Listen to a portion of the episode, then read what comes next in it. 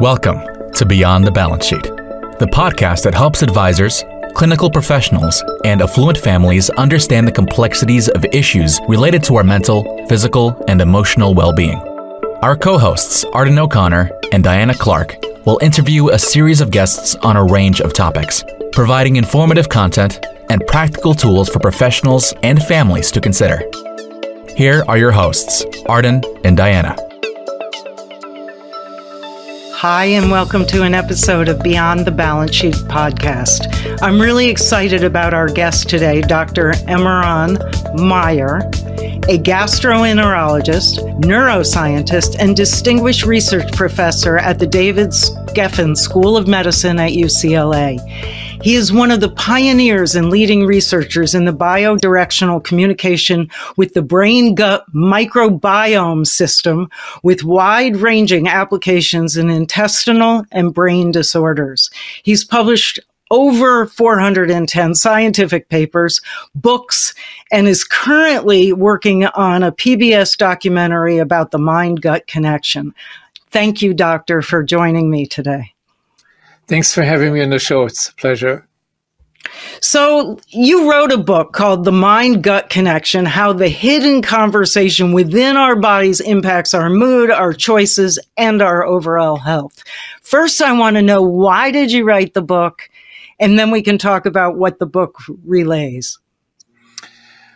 Well, um, I've I've always had the uh, the wish to you know to write a book long long before even you know when I was still in medical school, and um, but the the actual uh, event that that triggered this particular book was that we published a a paper, a scientific paper, on showing the effect of the ingestion of a probiotic cocktail in healthy young women on on brain networks and brain functioning. So after this paper was published, there was a an unexpected storm of interest from um, you know from from literary agents, um, uh, from from publishers, and yeah, so it, it, took about a year of negotiations until I had a deal. Um,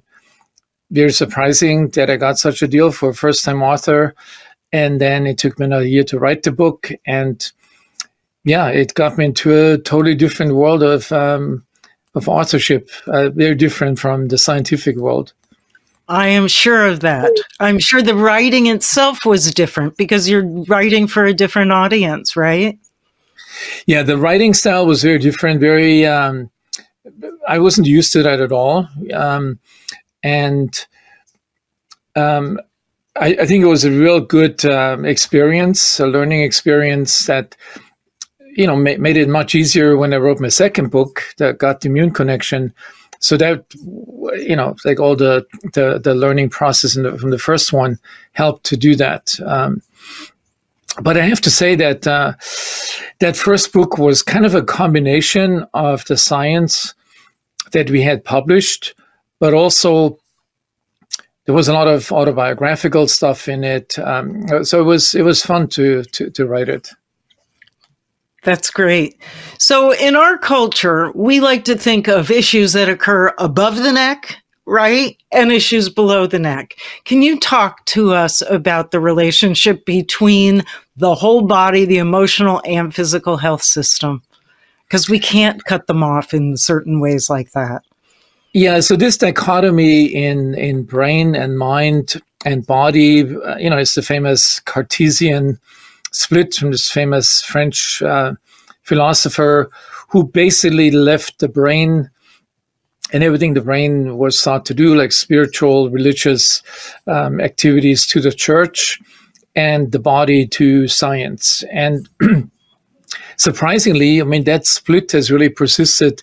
Um, you know, for several centuries, and is still really prevalent today in, in medical school curricula. It's present in the way psychiatrists, many psychiatrists see patients, they just look at the at the what's what's above the neck and don't pay that much attention to what's below the neck. And um, whereas you know the medical practitioners they do the opposite. They ignore the brain, and it's it's it's gradually changing. Um, so there's a the gradual evolution to a more holistic view of of brain body interactions and you know mind body interactions. I would say mind body interactions has always been kind of a popular topic amongst uh, you know amongst healers and uh, people outside the traditional medical system.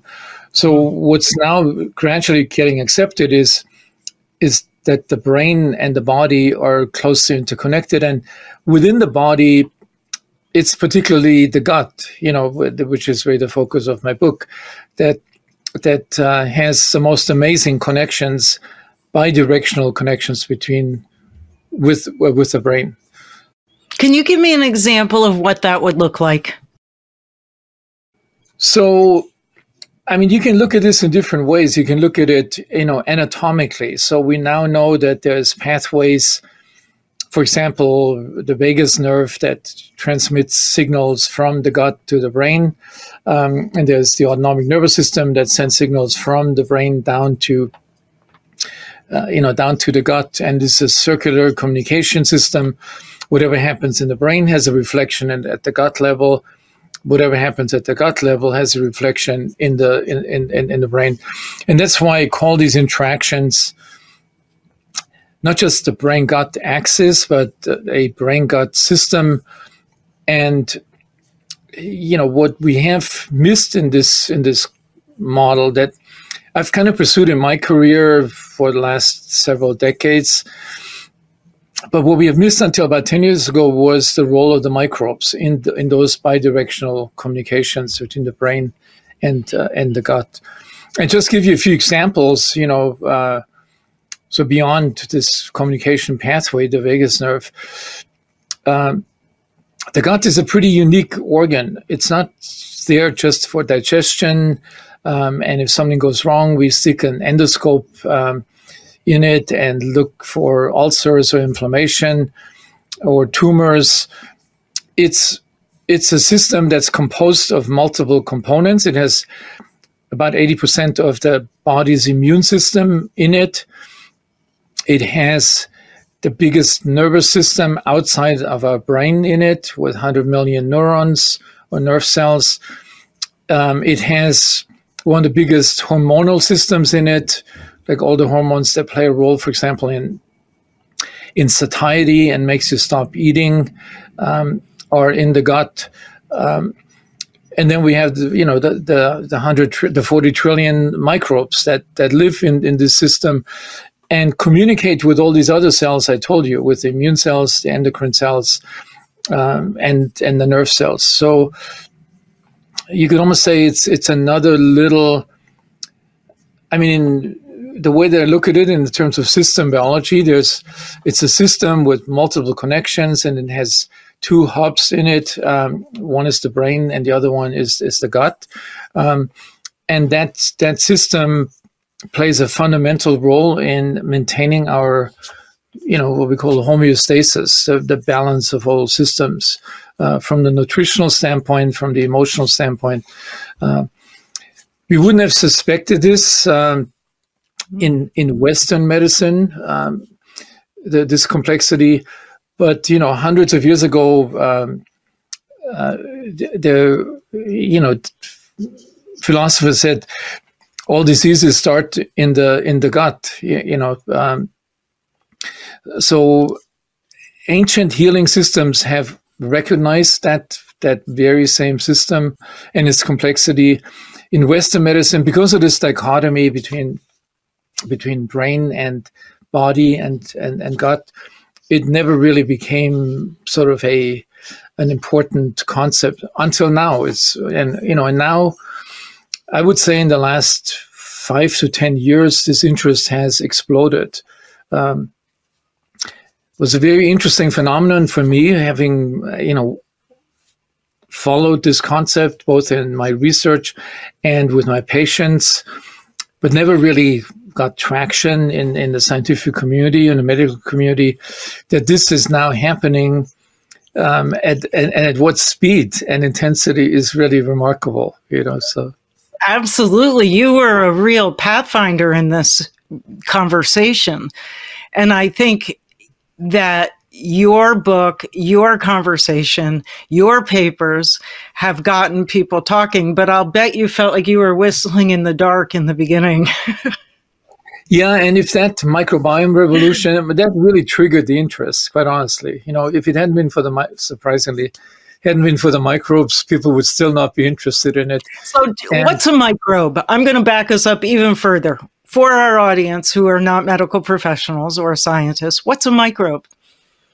So, microbial organisms are um, the bacteria. You know, the, the, the, most important form is a group called archaea. Um, there's there's viruses.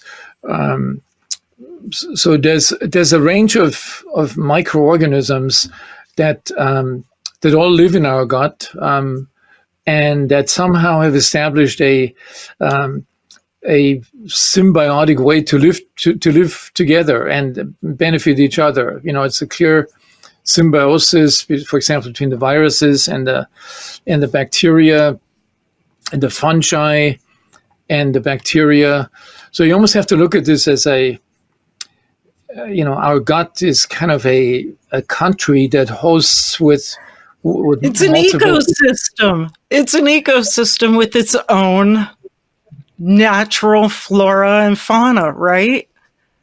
Yeah. So it's, uh, well, I mean, there's no um, flora, so there's no plants in okay. it, you know. Uh, okay. But, but, uh, but, but, but, thinking but, yeah, no, but, but yeah. definitely, yeah, the ecosystem concept is clearly something that totally applies to um, looking at this. And, um, you know, it's also reflected like in the scientific, um, scientific expression. So now we call about the brain connectome, which means that all the cells and networks in the brain are interconnected.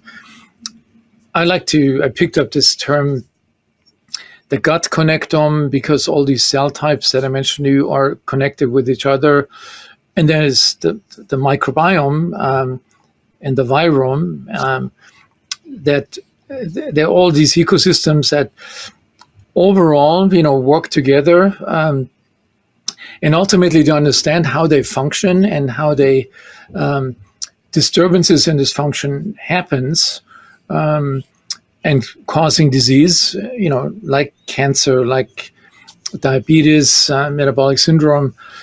I think we're really going to come to a full understanding of that only when we once we understand the complexity of these various ecosystems that that exist within us. So it makes sense to me that the gut would would control you know diabetes or some of the more organ related issues but what does disorder in the gut and i'm using that word um, how does that impact our emotional health, and what are the symptoms we would tend to see? Um, again, it's. Um, I would come back to this. So anything that happens in the brain, like within our emotional circuits within the brain, you know, it, it, it creates a mirror image in our face. People are familiar if, if they, if they look at somebody, you know, they can tell if this person is sad or angry or anxious. Uh, just looking at the face, and it's created by the facial muscles, um, which reflect the ongoing activity within you know within these brain circuits. But you have to imagine exactly the same thing happens at the gut level. So these emotions that you see on the face and it go on that start within the brain create this mirror image at, at the at the gut level, and it changes. Everything that goes on down there. It changes the blood flow, it changes the contractions, it changes the secretion of acid or mucus, um, and it also changes the so it changes the habitat of the microbes because um, they're really adapted to living with the gut that they're used to. So if all of a sudden you you develop PTSD or develop depression, all of a sudden they live in a different environment um, in, in, the gut. And um, so that's one, that's the top down. But then this top down influence doesn't stay in the gut.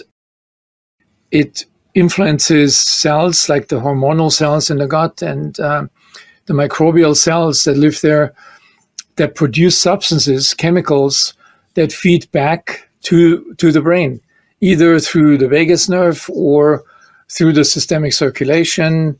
Um, so there's multiple communication pathways that feed back what happened in the gut back to the brain, and it reinforces this in a circular way. So if you have an emotion of anxiety, depression, anger, it doesn't just happen at the brain level. It starts at the brain, but then it you know reverberates throughout the whole brain gut microbiome system and ultimately creates this um, this this emotional state. And you know the question is, I mean, the brain could do all this by itself. You know, for a long time until ten years ago, we never thought about a potential role of the microbes in this. So there's elaborate neurobiological psychiatric theories how emotions are generated and how early life experiences shape the emotions. And so all of a sudden you throw in this this whole new part into it which is massive in terms of numbers you know 40 trillion cells. And um, so now i think we're gradually developing a a different a different concept of emotion something that goes on um, you know within us but then there's also the projections and the feedback from the outside world. So, you know, we're fully integrated and there's, there's not, uh, you know, I mean, emotions are not just something that happens at the, at, at the brain level. A brain in a bottle would not function the same way as our brain in the, that's deeply embodied, you know, in our, in our body and it's deeply ingrained in the environment as well. So, um,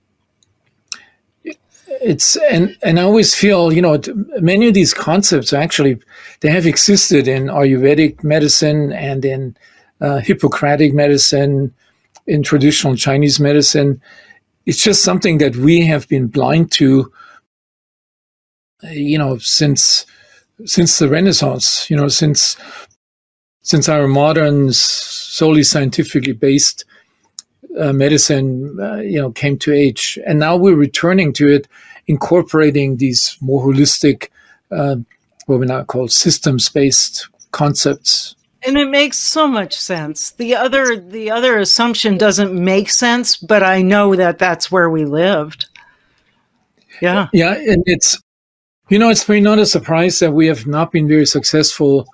Um, in developing effective therapies for depression um, you know, the same basic uh, molecules that are targeted at the serotonin system have been around for decades. You know, the same thing in with anxiety. Um, and you know, now we're realizing that other types holistic therapies like cognitive behavioral therapy or stress reduction using your body as well you know are, are, an important component. And we even and then yeah just to interrupt so they're not those therapies aren't just dealing with the neck up. They're actually calming the whole system correct? Which is why exactly. the feedback loop stays clear. Yeah like so breathing you know moving the diaphragm has a very important effect in regulating vagal tone um, and you know calming the mind but then there's also these, uh, you know, these new exciting approaches that, you know, have, have come about in, in psychiatry primarily with, there's a concept now called nutritional psychiatry that the kind of diet that we eat has an influence on, on emotional function and that uh, an effective treatment for anxiety and depression um, and schizophrenia and others um, benefits from having a nutritional component in it. So something that was unthinkable, really, I would say 10 years ago. And then we also have other um, plant-based uh, therapies that are emerging, rap- are evolving rapidly, like all these psychedelic, um, you know, mushroom therapies that are coming, which I'm convinced is this has not happened yet, but I'm absolutely convinced that they also affect the gut because the same the same receptors that these psychedelics affect in the brain are in the gut, in the enteric nervous system, uh, and probably also even on microbes. You know, so I, I think the these the apparent effectiveness of these new therapies um, are based on a shared set of language molecules, you know, and receptors that exist both at the brain level and at the gut level and the microbial level. So what you what I'm hearing is both the brain and the gut speak mushroom. And so that they can they can both receive the the benefit potentially or whatever the the medicine is designed to do. Yeah, yeah, there's still a long way to go, you know, but um, I mean, mushrooms also have very interesting um, pharmaceutical properties um, that you know different mushrooms have different nutritional components and molecules that are have a health benefit, um, but also they have this these effects on uh, on the on the brain that we don't know why evolution came up with that design. You know, why why would our human brains um, respond to something that grows, you know, that grows in the forest? So it's it's, it's an interesting time. You know, it's it's kind of a revolutionary time, and and the, yeah. the brain gut microbiome science is definitely some uh, a a new science that is pushing the limits on that. Before we leave today, what I'd love to know is what steps can we cha- change or take to achieve optimum health, taking the brain gut system into account? Well, there's a there's a simple answer, and that would be, but it's a reductionistic answer. That would just say eat a healthy diet and exercise on a regular basis. Um, healthy diet means a diet that is is targeted to provide optimal health to your gut microbial ecosystem uh, because microbes love fiber and microbes love these polyphenol molecules. They are, both of these are mainly contained in a plant-based diet. So sticking to a largely plant-based diet is probably the best thing that you can do. Um, obviously, you need to make sure you get enough omega-3 fatty acids, but it's fairly simple, you know, if you stick to that. Um, avoid um, highly processed. I mean, avoid the standard American diet with all its downsides. Don't want to get into that. The other thing is the exercise, and the exercise is both the vigorous exercise that you would do in the gym or running or um, or biking, which you should do five days a week for at least an hour and push up your heart rate. And then there's the other interesting thing is, you know, we've gone into such a sedentary lifestyle in the last 75 years, which paralleled the, the, the deterioration of our diet. So interrupting your daily schedule when 90% of Americans are sitting for the great majority of these 16 hours of being awake, interrupting that with frequent, you know, five to 10 minute interruptions of some light physical exercise. Um, and then there's other things. Make sure that your sleep is, um, you know, they, they, don't compromise your, your sleep. You should have eight hours of restful sleep. If you wake up in the morning uh, and don't feel rested, there's something wrong with it. You have to really work on this. Um, and um, yeah, I would say that those are really the the the the, the three major. Doing something for your mind, some meditative practice um, is clearly another uh, component. And I've shown him in, in in in I've written about this in my books. All these four strategies they interact. They all have been shown to influence the gut. They all have been shown to influence the gut microbes. Um, and they all have been shown to actually contribute to healthy longevity. Uh, so I would say the, the, the the recommendation is fairly simple, straightforward, um, and I think it starts with analyzing your own lifestyle and see how far are you deviating from that. That's a depressing endeavor on this account. So, thank you very much for your sage advice for those listeners, if you've enjoyed this episode of Beyond the Balance Sheet podcast with Dr. Mayer, please like us on your platform of choice. Thank you, Doctor. Thanks again for having me on your show. Thank you for listening to Beyond the Balance Sheet, a podcast designed to help advisors, clinical professionals, and affluent families solve some of their biggest medical, psychiatric, and emotional challenges. Visit beyondthebalancesheet.com to read more about our guests and resources and sign up for our newsletter.